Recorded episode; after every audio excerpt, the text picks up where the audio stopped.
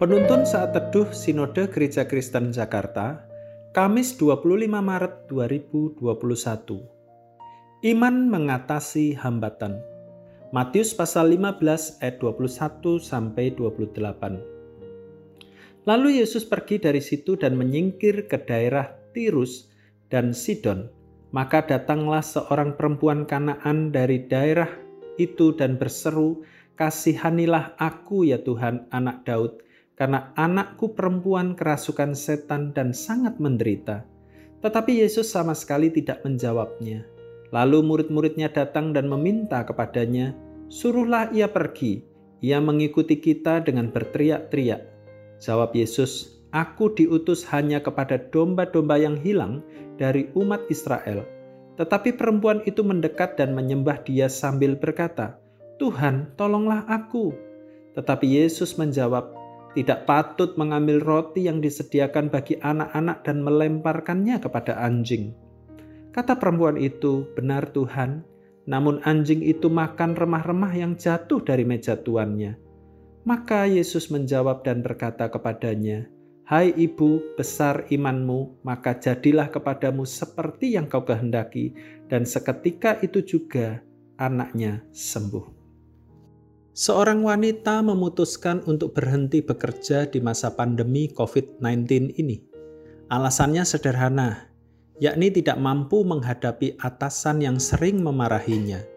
Memang tidak mudah bekerja dengan orang lain, akan tetapi kita perlu bijak menghadapinya. Sebagai seorang yang beriman kepada Kristus, kita harus percaya bahwa Tuhan menempatkan kita dalam situasi sulit agar iman kita semakin teguh. Iman teruji ketika mampu melewati berbagai hambatan.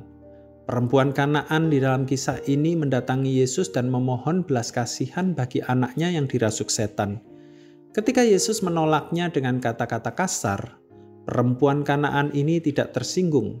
Malahan ia terus memohon sambil menyembah Yesus. Maka Yesus menjawab pergumulannya dengan berkata, "Hai ibu, besar imanmu, maka jadilah kepadamu seperti yang kau kehendaki. Seketika itu juga anaknya sembuh.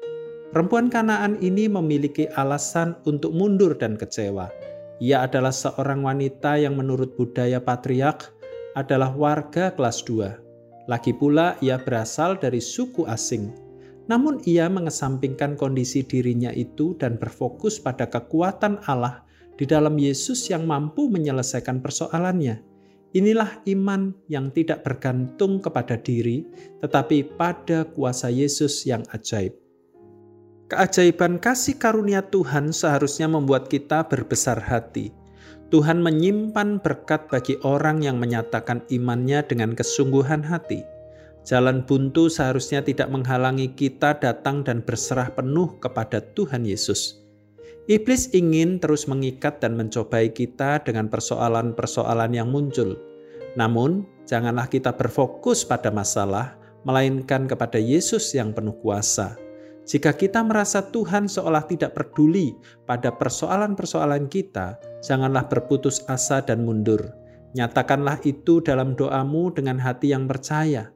Tuhan hadir dalam badai hidup kita dan mampu menolong kita keluar dari pergumulan tidak ada yang mustahil bagi Allah kita. Hambatan bukanlah alasan untuk mundur, melainkan kesempatan untuk menguji iman dan kesetiaanmu kepada Tuhan. Tuhan Yesus memberkati.